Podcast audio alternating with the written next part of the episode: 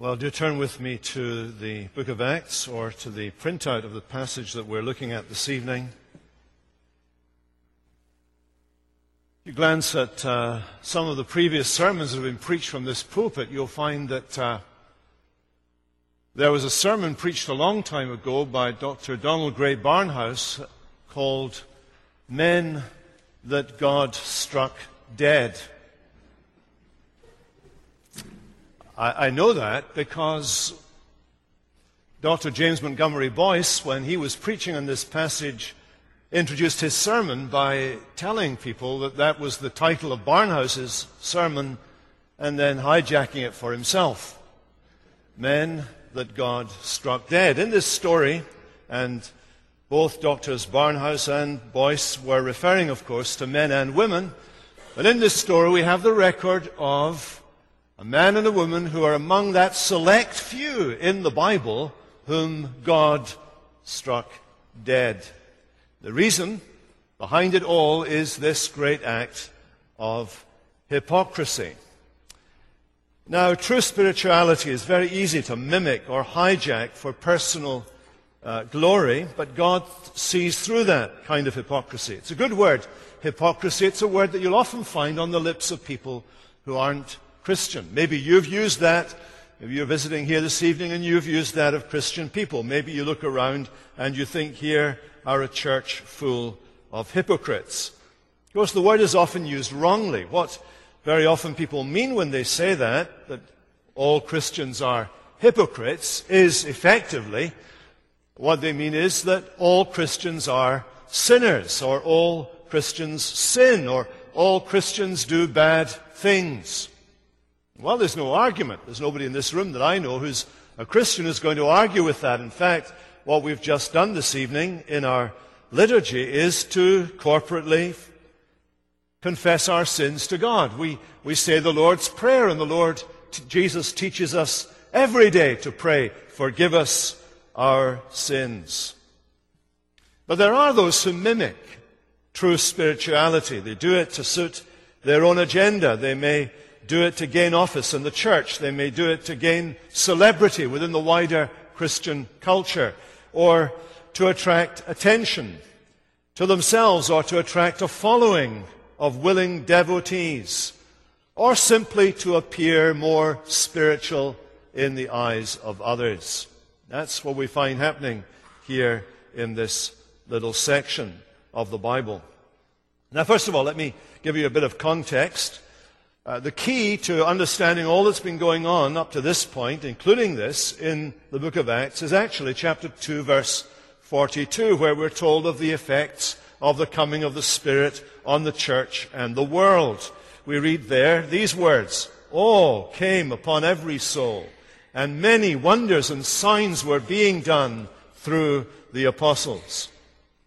That's the beginning, and then the section is bracketed by this further statement in verse 12 of chapter 5, almost repeating word for word what we read there in chapter 242. Many signs and wonders were regularly done among the people by the hands of the apostles. So this whole section is telling us about signs and wonders accomplished by the apostles, which was provoking a response both inside and outside the church and the response, we're told, was a response of fear. The signs were both welcomed and feared by the people. So much so that we're then told that there were some who did not dare, did not dare join themselves to the believing community. There was such a sense of awe in the presence of God that there were people who were interested in Christianity would not dare to join the church. That's a serious situation, isn't it? Not one we have today where people aren't joining because they are awed at the power of God demonstrating, demonstrated among the people of God. And their awe was right. It was a genuine and a healthy thing, a sense of awe at the presence of the supernatural and reverence for God, rather than terror or panic it was a sense of fear, godly fear of the living God. Now, these signs and wonders have taken various shapes. There have, there's been the healing of this crippled man that we've been looking at in chapters 3, 4, uh, 3 and 4 particularly. Uh, this was done in full public view, with the authorities checking it out, and now it's illustrated here at the end of chapter 4 by the emergence of this new community of unity and love. And the section that we've read belongs together, and it's held together by the use of one word, translated great here in our English translations. Mega. Mega power, mega grace, and mega fear. And all of them are pointing, all of those expressions are pointing us to an awesome gospel, an awesome grace, and an awesome God. An awesome gospel. With great power, we're told, the apostles were giving testimony to the resurrection of the Lord Jesus. This was the driving force. This was in answer to their prayer. Back in chapter 4, they were being persecuted. They prayed. And what did they pray? They prayed that they would be given power, be enabled to speak your word with all boldness. And to do that while you stretch forth your hand to heal and signs and wonders are performed through the name of the, your holy servant, Jesus. And the prayer was being answered. Here's how the prayer is being answered. First of all, there's great power in the apostles to proclaim their testimony, their first-hand witness, their eyewitness testimony to the resurrection of the Lord Jesus Christ. That pivotal event that is the foundation on which the message of Christianity is built and based. That message that is the foundation of the structure of this new community, which will be given a name for the first time in the book of Acts, slightly later on in this section that we're studying today, this new community. God has answered prayer. The Spirit has been given. There's boldness. There's power attending the preaching of the apostles. And they're being marked out as the people who have the message that the world and we need to hear today. An awesome gospel. Secondly, there is awesome grace here. Grace, great grace, we're told was upon them all. Now, what was this grace? What was it looking like at that point? It's interesting that if you compare the two halves of Luke's great work, what we call the, the, Gospel of Luke and now the book of Acts, you'll find that in the early part of the Gospel of Luke, we have Luke reflecting on the Father's favor that rested upon Jesus as a boy growing up you read that in Luke chapter 2, verses 40 and verse 52. And now, here in the second volume, he's focusing on the infant church, the early church, and he sees the Father's grace resting on this infant church, creating a community of love and of mutual compassion. Now, I can't help but contrast what's described here with uh, a description that I heard of that was used in a, a, a television series of adverts by the Greenpeace organization a few years ago. Greenpeace, an organization that beats the drum for uh, ecological uh, concerns. And they once ran the following ad on television. They wanted us to think, rather than thinking of the world as uh, 40, sorry, 4,600 million years old, they asked us to consider our planet as if it were a person of 46 years of age. We know nothing of the first seven years of the person's life. Dinosaurs and the great reptiles only appear one year ago, when the planet is already 45. Mammals arrived on the scene eight months ago.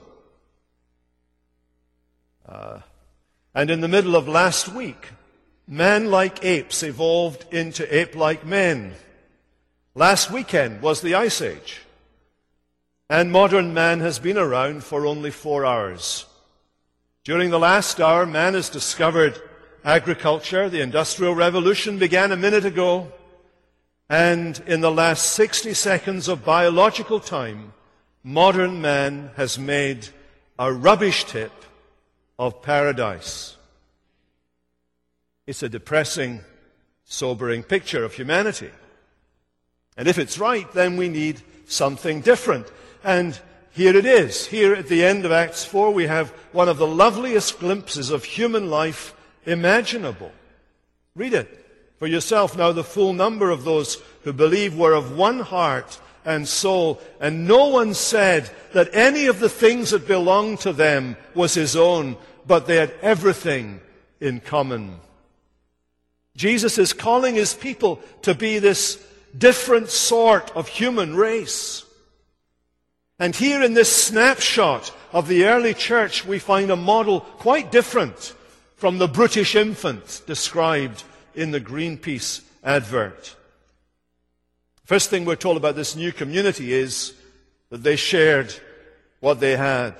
This they did out of an overwhelming sense of spiritual unity with one another that affected their attitude towards their material possessions. They were of one heart and soul. Echoing the language of Deuteronomy chapter 6, where the people of Israel are called to love the Lord their God with all their heart, all their soul, and all their might. And then in the next verse, it's noted that the apostles gave their witness with great power so that these terms occurring together in this way are telling us that here are people who are one in the way they think. They're one in the way they are committed intellectually and spiritually to these truths. And the truths of the resurrection of Jesus, the truth of the gospel was impacting their lives. Great grace was upon them all. The grace of God produced generosity in their hearts. No one said that any of their things belonged to him or was his own. These people were people who knew what bound them together. It wasn't their feelings that bound them together. It wasn't that they felt all mushy in one another's company or that they felt as if they were all emotionally connected in any way. There was something far greater than an emotional connection. They were bound together by their relationship with the Lord Jesus Christ, the, the risen Lord Jesus Christ. The closer we get to Him, the closer we get to Jesus. Then the closer we get to one another. If you can imagine for a moment the bicycle wheel where the spokes, as they get closer to the center, get closer together. You may say, well, that was then and this is now. What's it like now when you consider Christian churches and Christian communities? I remember reading a little ditty some time ago. To live above with saints in love. Oh, that would be glory. To live below with saints I know, well, that's another story. That your experience of the church? Maybe you've left another church. Maybe your church is going through difficulties and you're here this evening to have a little bit of a break in the anonymity of a Center City church. But here we see this snapshot of this period in salvation history. As the Lord Jesus is continuing his work and words through the apostles, we have this snapshot here of what their unity looked like. Here's how it looked. As many as were owners of lands and houses sold them and brought the proceeds of what was sold and laid it at the apostles' feet, and it was distributed to each as any had need. Now you say that sounds like communism, but it's no, nothing like communism. Let me tell you, it's not even like Socialism. I should know because I come from a country that has been in the grip of socialism. Private ownership continued. Uh, people retained their own homes and lands. There's no coercion. There's no legislation. There's no pressure. There's no peer pressure. These people are not even being preached at to give more. They're not listening to the radio every day, one of these appeal sessions, marathons, where people are trying to raise money and you you see hearing a good song played and then there's this appeal comes on and you think, give over with the talking and let's hear more music. No, they want your money. That's what they're doing. There's nothing like that going on here. The selling of their lands was entirely voluntary with no hint of compulsion or legislation. John Calvin puts it like this The goods were not divided up equally, but a careful distribution was made so that no one was oppressed with poverty. There are no secret police here. There is no big brother here. There is no guilt trip style, high pressured drive for donations here. There is no fear and no imposition here. It is a spontaneous movement of love. And what is its biblical theological significance? Well, the language that's used here tells you there was not a needy person among them. We've been seeing this little new community as the new Israel. Well, here is the new Israel fulfilling something that God wanted whenever He brought Israel into the promised land. You read Deuteronomy 15, verse 4, where it, was, where it was prophesied that there would be no poor among the Israelites when they were settled in the land. And then, of course, in Deuteronomy, uh, realism kicks in, and the rest of that book is a bit more realistic about what will happen when they get into the promised land. In other words, that statement was a prophecy, and it's a prophecy that comes true here, provisionally at least, for these, this period of time in the new Israel. In the new Israel, there was not a needy person among them. And what's being suggested is there's a parallel here between the redemption of the Israelites in the Old Testament from Egypt and their settlement in the land and the redemption that is in Christ and the establishment of this new community. Whereas we don't read of Israel ever having a state like this. Here we find it for a short time at least among the new community that is the church. And you can understand why. It would have been the most monumental undermining of the gospel if while preaching Jesus as the risen Lord and Israel's Messiah, there were brothers and sisters of the Messiah left in poverty. What we have here is an anticipation of the renovated earth, the new heavens and the new earth that is to come. Here we have, in this period of time, this perfect snapshot of the kind of situation towards which we are moving in the purposes of God towards a day in which there will be no needy person among them. That's where we're going. What did they do? They laid their money at the apostles' feet. They recognized the official status of the apostles as stand ins for Jesus himself. By laying the money at their feet, they're not simply giving to charity, they're giving to the Lord Jesus. They're acknowledging Jesus' sovereign rights over all they possessed. He was not simply their teacher. He was not simply the one who'd come to give them instruction, but he was their redeemer. And that meant he owned them. He'd bought them by his blood. He owned them and all they possessed. He was Israel's Messiah. The vineyard was his, and the fruit of the vineyard was rightly his. He was exalted to the very highest place by the right hand of the God of the universe that belonged to him. And so with glad logic, they express what they believe by their action. And they give gladly. There's an example given at the end of the chapter 4. The example of Joseph who's also called Barnabas, which means a son of encouragement, who was a Levite. That is, he come, came from the priestly family, a native of Cyprus. He probably never exercised his uh, Levitical ministry in the temple in Jerusalem. But now he sold a field owned, that he owned and presented the money to the Lord by laying it at the apostles' feet. And in doing so, he's fulfilling the spirit of the law, which said in Joshua 13, to the tribe of Levi, Moses gave no inheritance.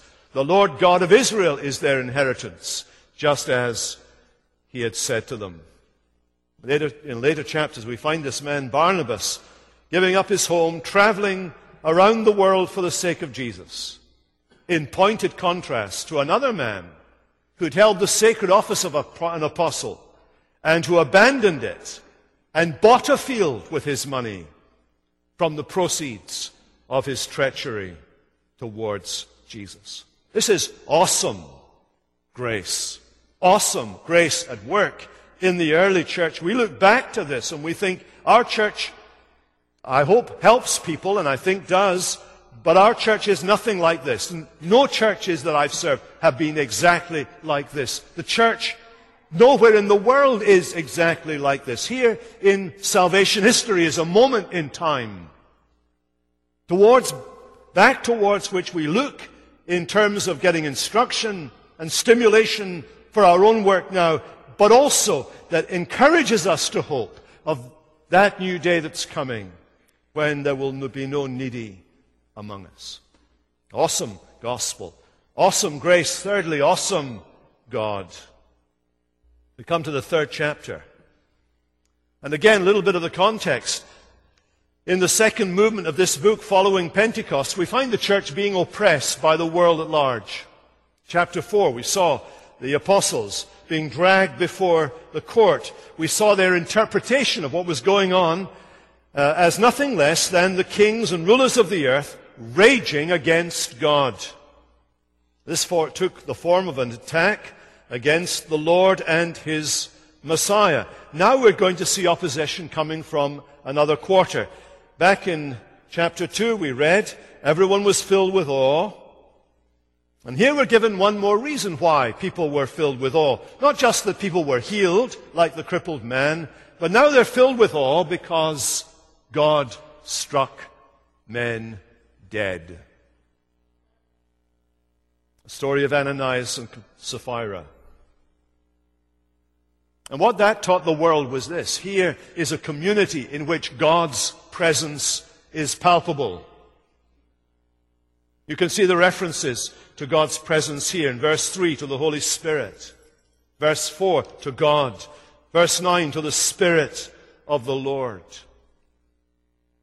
Each of these verses highlights the supernatural character of this fellowship.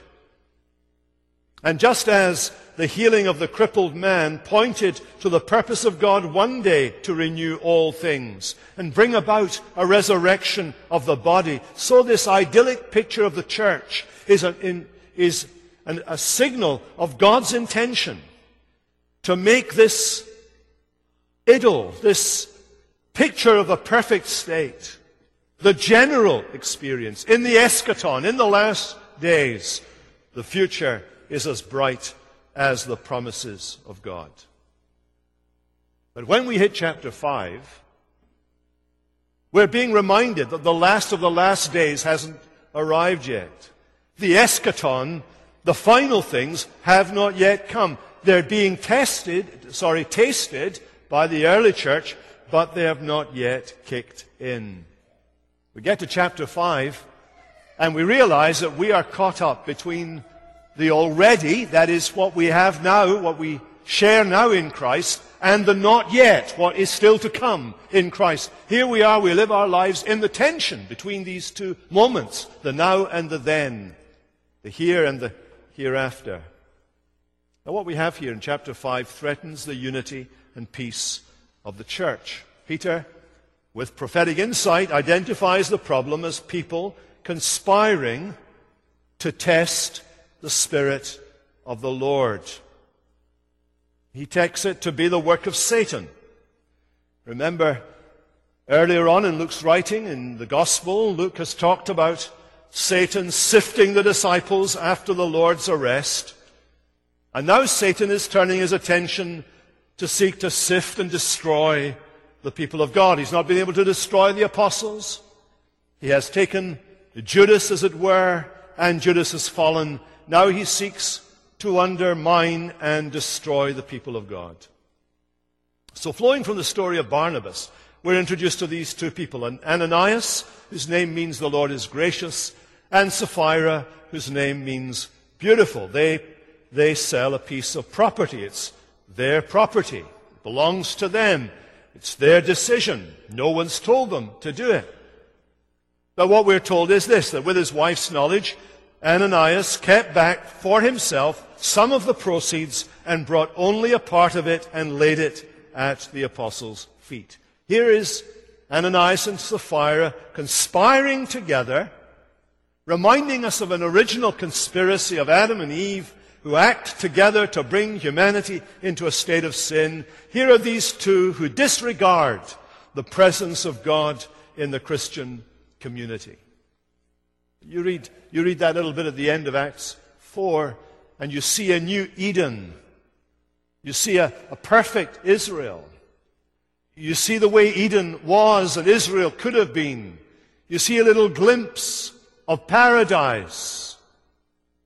And here is the snake in the garden as Satan provokes Ananias and Sapphira to disregard the presence of God, to disregard the sacredness of the community in God's eyes, to disregard the relationships that they had with people in that church, and who failed to see their sin as a deliberate act of deceit directed against the church, which was in fact, therefore, directed against the Lord of the church.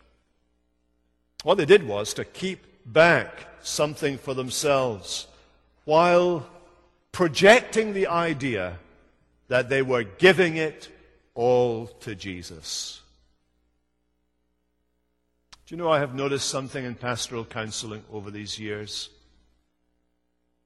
That when people are actively involved in some known sin, they very often become far more vocal and verbal in using spiritual language. Suddenly they're, you know, they're adding if the Lord wills at the end of sentences, or they're, you know, saying things like the Lord's given them peace, or He's laid this on my heart, or, you know, all this kind of spiritual verbiage that we throw sometimes into our conversation for effect.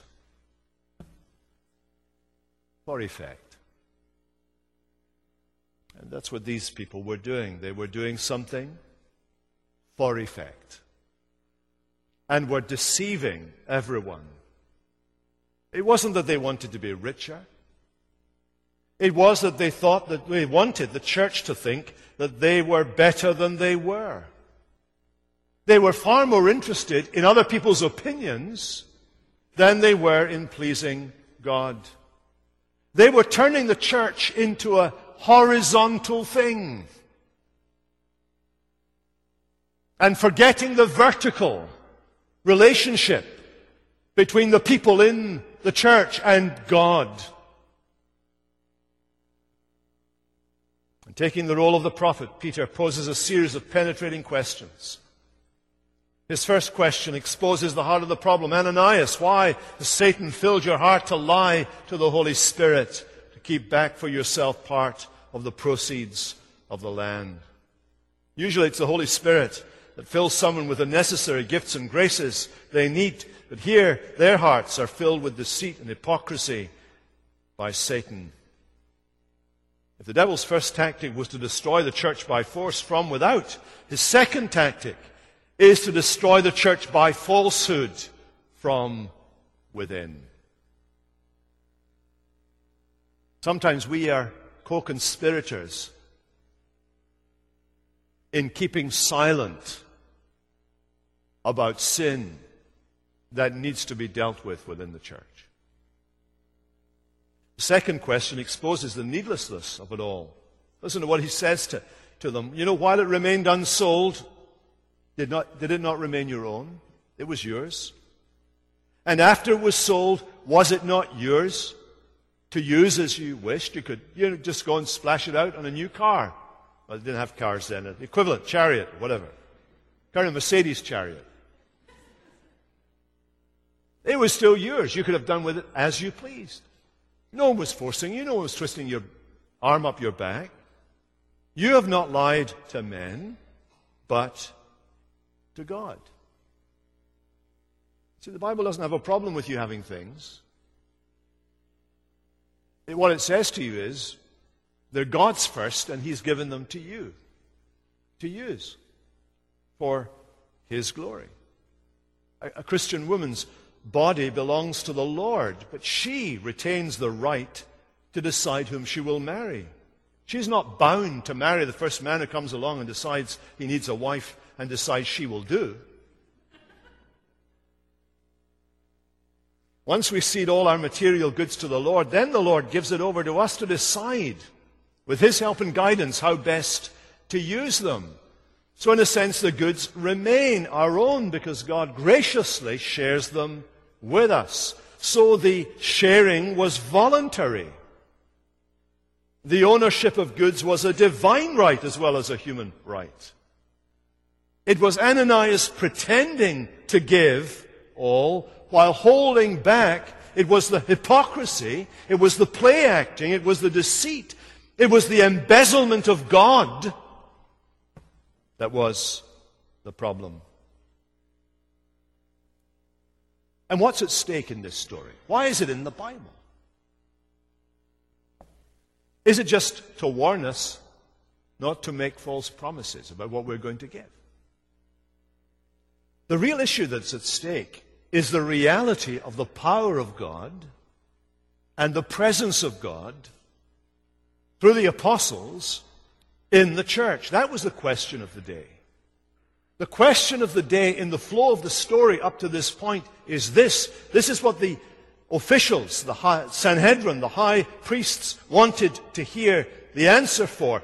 By what power and in whose name do you do this? That's what they asked the apostles. Satan had filled the heart of Judas to betray Jesus. And now he'd filled Ananias' heart to cheat for the same reasons. Like the Israelites in the wilderness, Ananias and Sapphira were tempting the Spirit of God. They were testing the Lord, just as Israel tested the Lord in the wilderness. In the Old Testament, Israel had seen God's hand rescue them through judgment from Egypt, plagues in Egypt, the drowning of Pharaoh's army, the destruction of Korah. In the New Testament, Jesus had performed miracles that, that expressed God's mercy through restoration and protection, through healing and feeding the multitude and exorcising demons and stilling the storm. With one miracle of judgment, cursing the fig tree as a sign of coming judgment on Israel. In the book of Acts, we find the apostles performing miracles of healing and rescue alongside four miracles of judgment, inflicting blindness on Saul and Elymas and death on Ananias and Sapphira and King Herod. What that reminds us of as we look at the bigger story of the Bible is God is consistent throughout the Bible. He is both exceedingly gracious all over the Bible's pages, and He is jealously holy all over the Bible's pages. We don't leave a holy God behind when we turn from Malachi to Matthew. Nor do we leave a compassionate and merciful God behind when we read backwards from Matthew to Malachi. The same God is all over the Bible. He is a God of salvation, but he is also a God of judgment. And as first Ananias and then Sapphira fall dead at Peter's feet, we have a foretaste of final judgment that is to come. And judgment begins in the house of the Lord. And the result?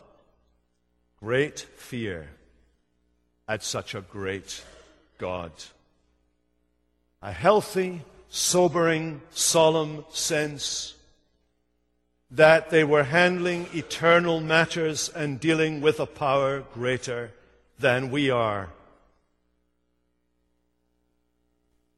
And it's now.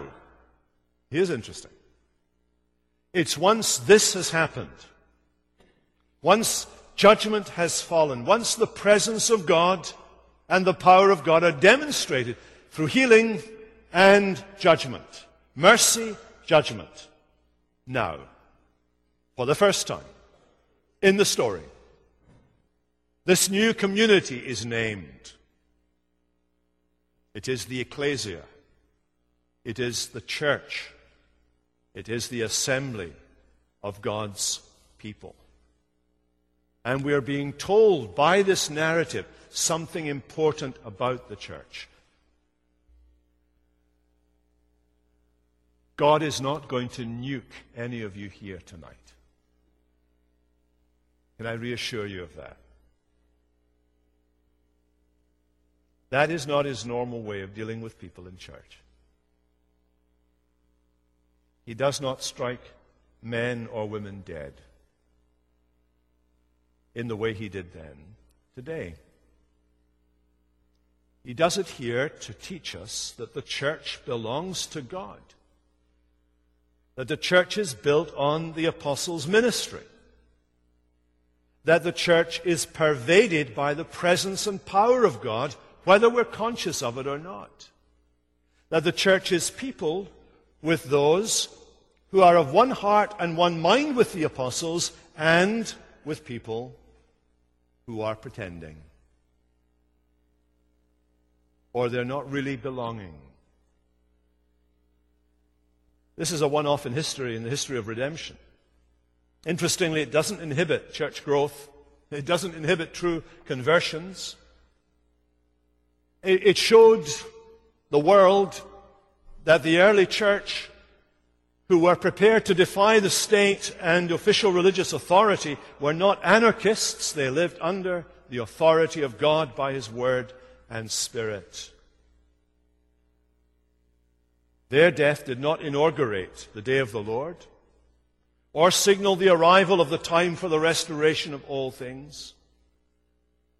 Today, the wheat and the weeds grow together without the weeds being rooted out.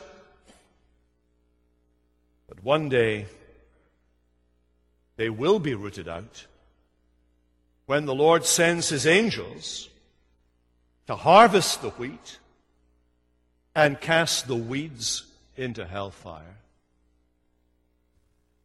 And there is something else, of course. God has his way even now of weeding his church. Paul can write to the Corinthians about those who were abusing the body. That is, they were not recognizing when they came to the Lord's Supper that they were part of the body of Christ, that is, the church of Christ. And he can warn them because of their abuse of the Lord's table Many were weak and sickly among them, and some had already died. Those were heavy days for the church. And what this should do for us is to give us a solemn sense, a serious sense. Church of God is important to God. The church of God is shot through with the presence and power of God. I remember once a lady came to a church where I was the pastor, and she was a spiritist medium. And she said, I came to your church. Your people are very ordinary haven't improved over the years, but the people are very ordinary. But as I sat in your church, I felt a power greater than any power I've ever felt in a seance. A power that is frightening to me. I cannot come back.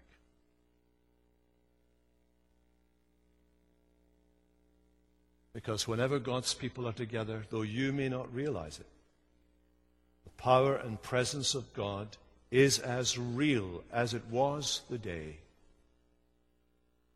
God struck men dead in the church.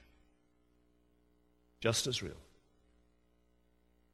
God has called you and I to this kind of vital fellowship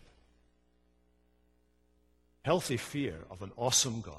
John Murray said, It is the essence of impiety not to be afraid of God when there is reason to be afraid. Sometimes we're afraid of God when there's no reason. But a healthy fear of God is good for you. Let me tell you this about this early church. After that event, there was, there was not one small group, Bible study, discussion, in which anybody sitting around said something like this Well, I like to think of God as. Let's pray together. Father, we pray that you would strike upon us this evening as your people gathered here a sense of your reality, your awesome power and presence with your people. Give us, Lord, to embrace uh, that, with, a, with, but also to see it in light of the great grace that you pour in the church. You did then. We, we long for such grace to be poured out upon us. We thank you for the, the bonds of affection that bind us one to another in perhaps smaller groups within this larger fellowship, and we're grateful for that. We pray, Lord, that those bonds of love would deepen and strengthen as the days go by, as we get to know each other, as we get to connect with one another, as we get to share our lives with each other. We pray that you would deepen those bonds of affection that we have, that knowing each other better, we might find it harder to play act, find it harder to deceive, find it harder to lie, find it harder to hide, but seek to live out in the open in your presence under your word. We pray in Jesus' name. Amen.